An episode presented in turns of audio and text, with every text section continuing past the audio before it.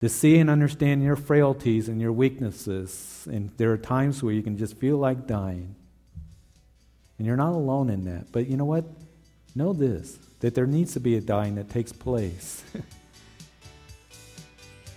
so that people can clearly see the Lord high and lifted up and not you.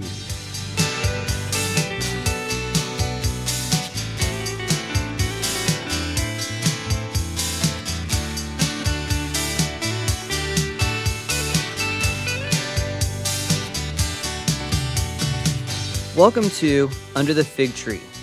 Under the Fig Tree is a verse by verse study taught by Pastor Jeff Figs of Calvary Chapel of Greeley.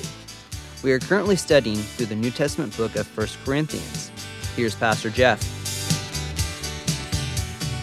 Teaching out Psalm 22. I still have the tape upstairs in a drawer, hidden away. And I remember that I, I just, I was so afraid. I just about made myself sick. And I remember agonizing it and going over it and going over it. Well, I gave that teaching, and I thought it went pretty well. I thought that went okay. But there was a man in the fellowship. He, he was a very intelligent man. He was, he was a nice man. Matter of fact, he, he was, ended up being a friend of mine. He had a PhD in, in education and worked for the school district. And he was one day, he loved the Lord. But he had a personality that he was brutally honest. And I remember about a month or two after I taught that first lesson that he came to me and he said, You know what? When you spoke on that lesson, it was the first time that he had been to that church. He said, I couldn't understand a word you said. I couldn't understand anything. And he was trying to be nice about it, but I remember hearing that and I thought I was going to die. I, I really did. I thought, no way will I ever, ever do that again. And that was truly my thought, and that was my determination.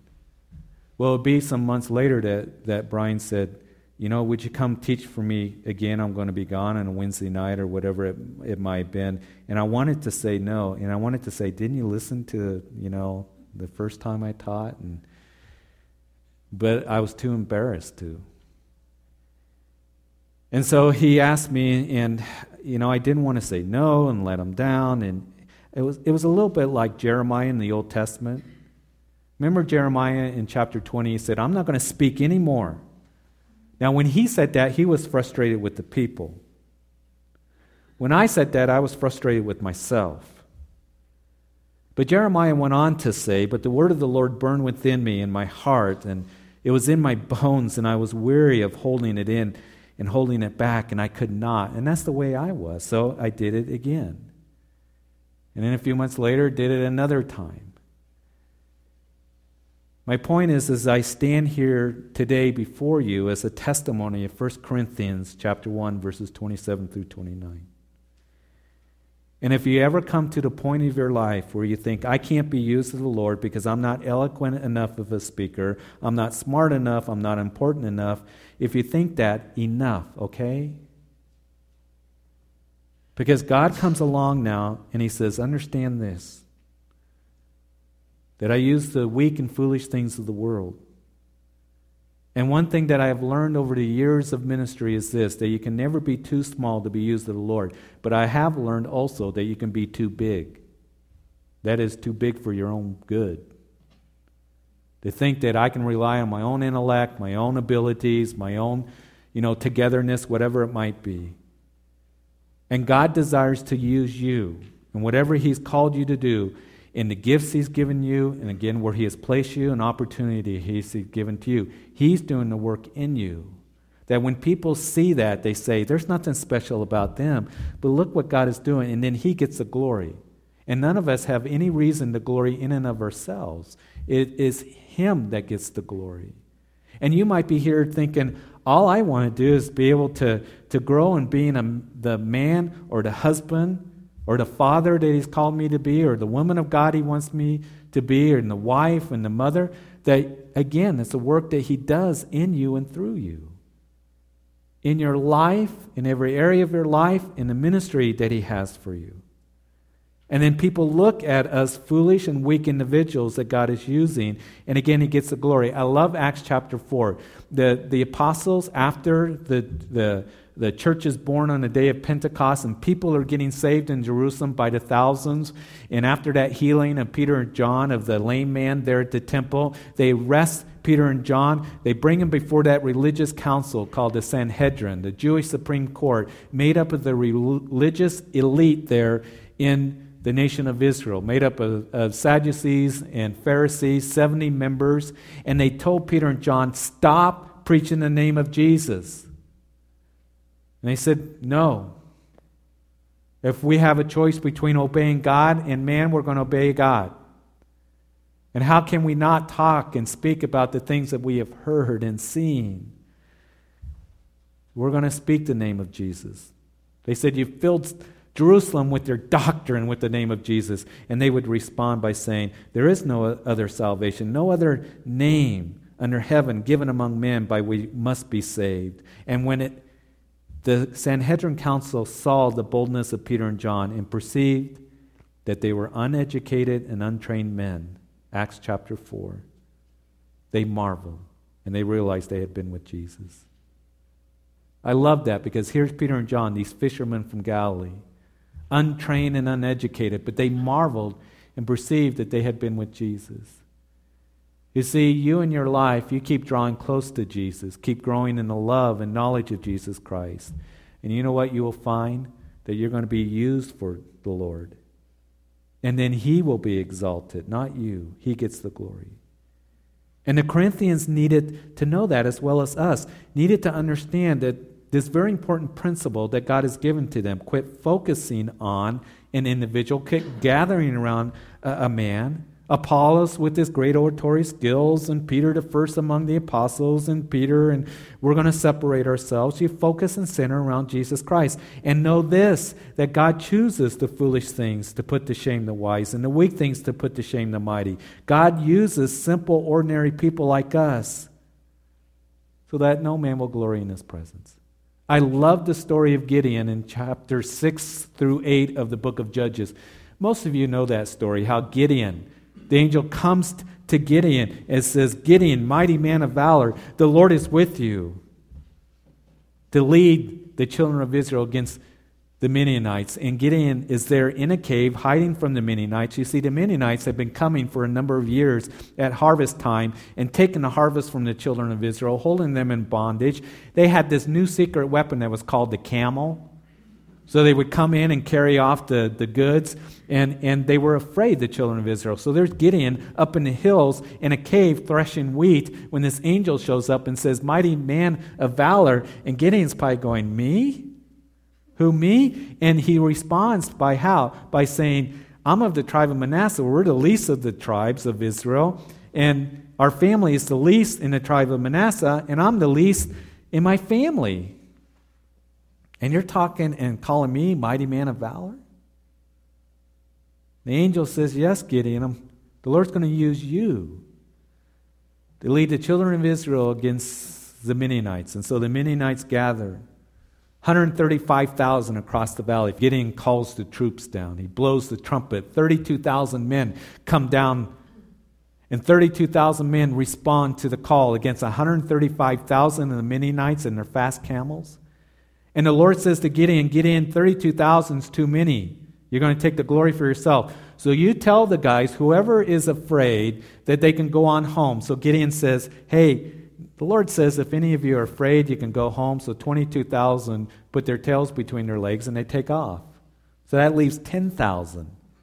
10,000 against 135,000 of the Midianites. And the Lord says, Gideon, that's too many because when you get the victory, and I'm going to give you the victory, then you're going to glory in yourselves. And so what you do is have the men go down to the brook. And those who put their face in the water, you dismiss them. Those who cup the water, bring it up to their mouths and drink it, those are the ones that I'm going to use. And I can just picture getting in this scene 10,000 guys going down there to the creek, and they're all, most of them, diving into the water face first, drinking. 9,700 out of the 10,000 put their face in the water and they're drinking, and Gideon's going, Oh, no, look at all these guys. You, you go home, you go home. And then there's only 300 left that cup the water and bring it up. And God says, Those are the men I'm going to use 300 against 135,000. I used to think those 300 were the elite Israeli Defense Force guys, you know, just these guys were bad. These guys were, you know, wrecking machines. You know who I think they were? I think they were older guys with, you know, bad knees and, you know, the weight was getting the best of them and they couldn't get down there, so they just kind of had to cup the water up to their face. That's who I think God was using. I really do. And Gideon's going, oh no, you're going to fight. Yeah, Gideon, can you help me up here? And they get the victory because God gave them the victory. 300 ragtag renegades against 135,000 Midianites. Now, that's one of the things I love about Calvary Chapel. And I think a lot of pastors can say that about their church. That I pray that as I look at 300 and I look at the size of our church, three, 400 people that come here in totality, that don't think that we can't be used in a mighty, powerful way, just ordinary people like us, to be a light to this community in the surrounding area, which is over 100,000 people. And I would like to think that we're similar to Gideon's army. That we can be used of the Lord because he chooses the foolish and weak things of the world. Now, you contrast that with Isaiah chapter 6. You see, in Isaiah chapter 6, the prophet Isaiah wrote this that in the year that King Uzziah died, I saw the Lord high and lifted up, and the train of his robe filled the temple. You see, you can read about King Uzziah in 2 Chronicles chapter 26. Uzziah was only 16 years old when he became the king of Judah. He reigned for 52 years. That's a long time.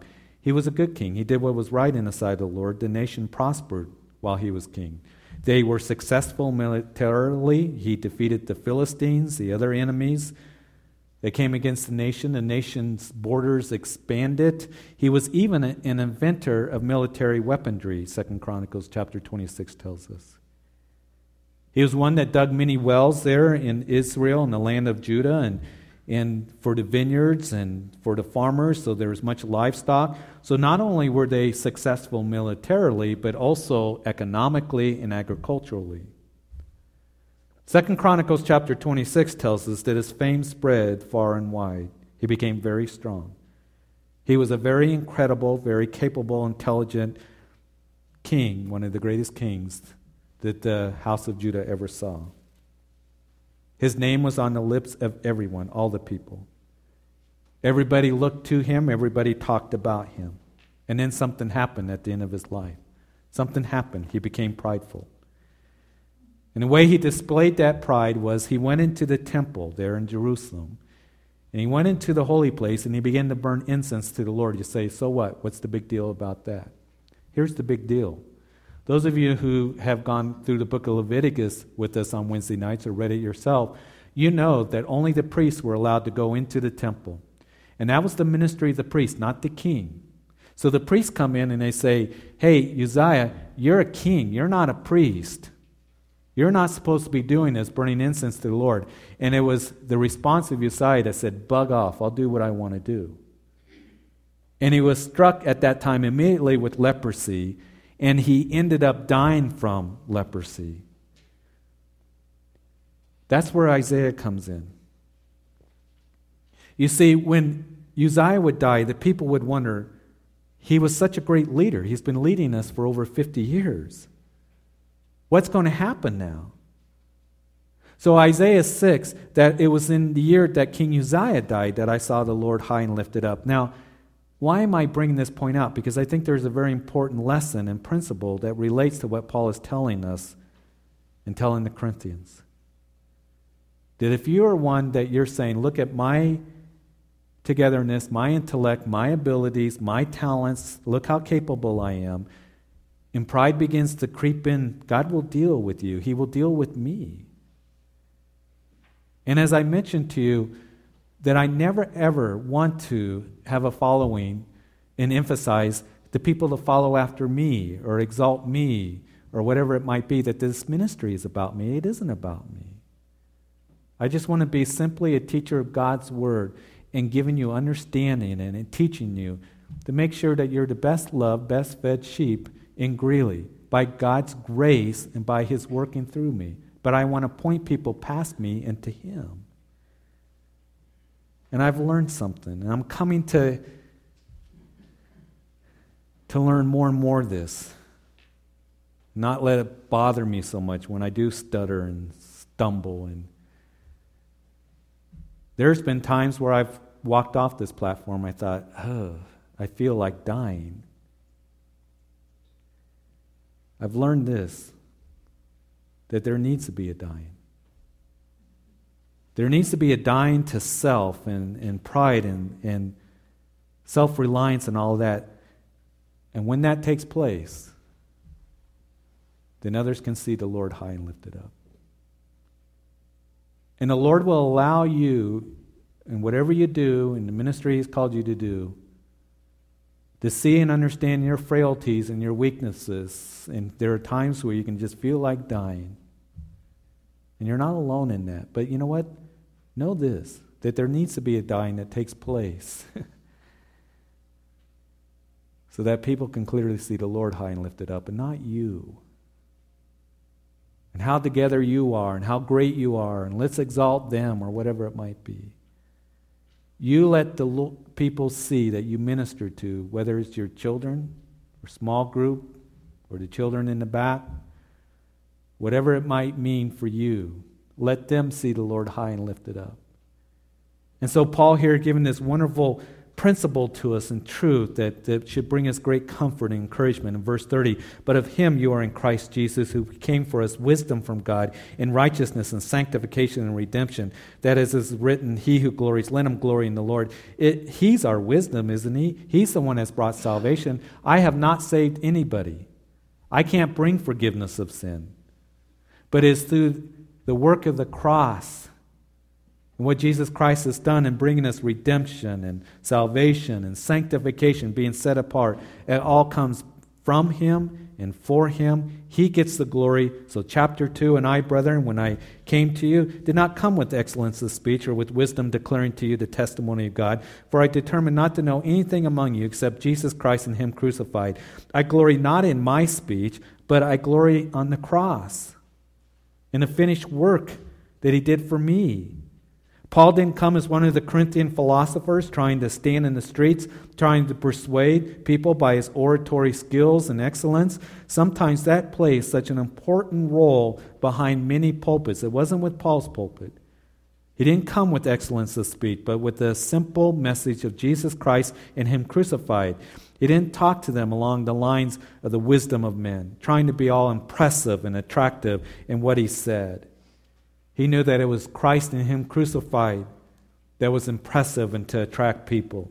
He gave the good news of the gospel in real simple terms Jesus loves you, died for you. Salvation comes by Him. I think that sometimes that when we share with others, we think we can't because, you know, we're not complicated enough or we're not clever enough or whatever it might be.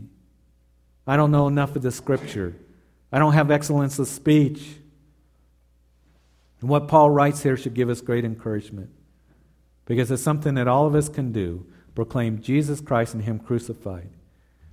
And when you give that testimony to others, you can say, I do know this, that I understand that I'm a sinner, and my only hope is in Jesus Christ, the Son of God who came and died for me, died for my sins. And he was put into a tomb and he rose again after three days. And He's my Lord and Savior. And He has saved me and forgiven me, and I have the hope of heaven. That's a simple message that all of us can give a testimony of what God has done in our lives, and then also a witness to others that that is available for you as well as you surrender your heart to Him.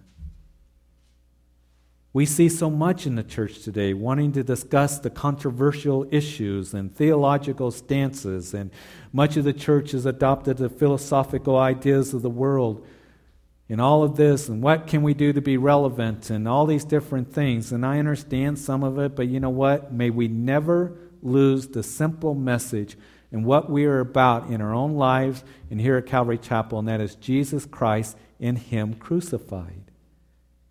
And that's what Paul said. I came with a simple message Christ and Him crucified. And so, verse 3 I was with you in, in weakness and fear and in much trembling. We know that when Paul first came to Corinth at the end of his second missionary journey, he says, I came in weakness and fear, much trembling. He had gone through a difficult time. I mean, he was in Philippi where he was beaten by rods, him and Silas, and thrown into prison. Then, after that experience, he would go to Thessalonica where a riot would break out. He was run out of Thessalonica. Then he would go to Berea, and there a ruckus broke out in that city, and he was had to leave Berea, and then he would go to Athens. And you recall in Acts chapter 17, he's addressing the, the philosophers there on Mars Hill, and a lot of them mocked him as he spoke about the resurrection. So he comes into Corinth. He comes into Corinth, and people began to get saved. And Crispus, as we talked about, the ruler of the synagogue came over and got saved. And Paul was afraid. And how do we know that? Because Acts chapter 18, the Lord comes to Paul and says, Don't be afraid, Paul. For I am with you, and no one's going to hurt you in this city. Then Paul was able to continue then for a year and a half. So Paul had the promise of God's presence and his protection. I have many people that are in this city, Paul. And the church would grow, and, and people were getting saved in the city of Corinth. But it came with the simple message of Jesus Christ and Him crucified. When I came to you, I was in fear and trembling and weak. He still had the bruises and the scars from that beating he took at Philippi. And he must have thought, with the church growing and people getting saved, they're going to come at me again. You know, we can go to our places of work, can't we? We can go to school. We can go and talk to those in the neighborhood or even those that we visit in our family. And, and we want to. We want to give them the gospel. We want to witness to them. We want to share with them what Jesus Christ has done. But there's a weakness sometimes, isn't there? There's a bit of trembling and there's fear. We're afraid that our families will run us off or a cause a ruckus. Afraid those that work will begin to beat on us with words and make it difficult at work. All those things go through our minds, through our hearts. So, how is it that we can be effective messengers of the cross and Him crucified? Well, I think the next couple verses are an encouragement. We'll end there this morning. In verse 4 My speech and my preaching were not with persuasive words of human wisdom, but in demonstration of the Spirit and power. That your faith should not be in the wisdom of men, but in the power of God. You just depend on the Lord. And Paul essentially was saying, I didn't come with persuasiveness of words. I didn't come in my own abilities, my own cleverness, my own tactics, and all of this. I came in the power and demonstration of the Holy Spirit. And you allow the Lord to work through you and in you to give you the opportunity to share with others. And as God is working in your life, you're going to be a witness in the way that you live your life. Because people are going to see the reality of Jesus Christ being worked out in you. And again, they, they look at as foolish and weak things and God working and God's strength and wisdom and His joy being worked out in their life. And they're saying, Man, what is it about you? And then through the Lord working in us, by the power and demonstration of the Holy Spirit, just simply working in us, it's the Lord. I belong to the Lord. I'm a Christian. And Jesus died for me, and I'm a new creature in Christ. I've given my heart to Him, and I'm forgiven. That's why I have such joy. That's why I can walk in wisdom, because I can know His wisdom. That's why I have a peace that is in my heart. That's why there seems to be that inner strength, because the Lord gives me that strength. And there's that testimony and that witness that you can give to others, but it's the Lord working in you. So when you go to work or speak to that neighbor, when you visit family, or when you go to school, whatever it might mean for you, you just allow the Lord to work in you and through you. You don't have to try to be so clever. I think sometimes, again, people think, I got to be clever, I got to come up with a scheme, or, you know, I got to try to persuade them. And as I mentioned last week, I've never argued anybody into the kingdom of God. And here's the thing if you are relying on your persuasiveness and, and your own wisdom and all of this, you know what can happen? Somebody else who's smarter than you, more persuasive than you, more clever than you will come along and begin to lead them away. That's why you come with the simple message Jesus. You look to Him. Thank you for joining us on Under the Fig Tree. If you would like a copy of today's study, please call us and ask for the message with today's date. Our phone number is 970 330 1717. That number again, 970 330 1717. If you prefer, you can write us at 2602 West 27th Street, Greeley, Colorado 80634. You can also visit us online at ccgreeley.com.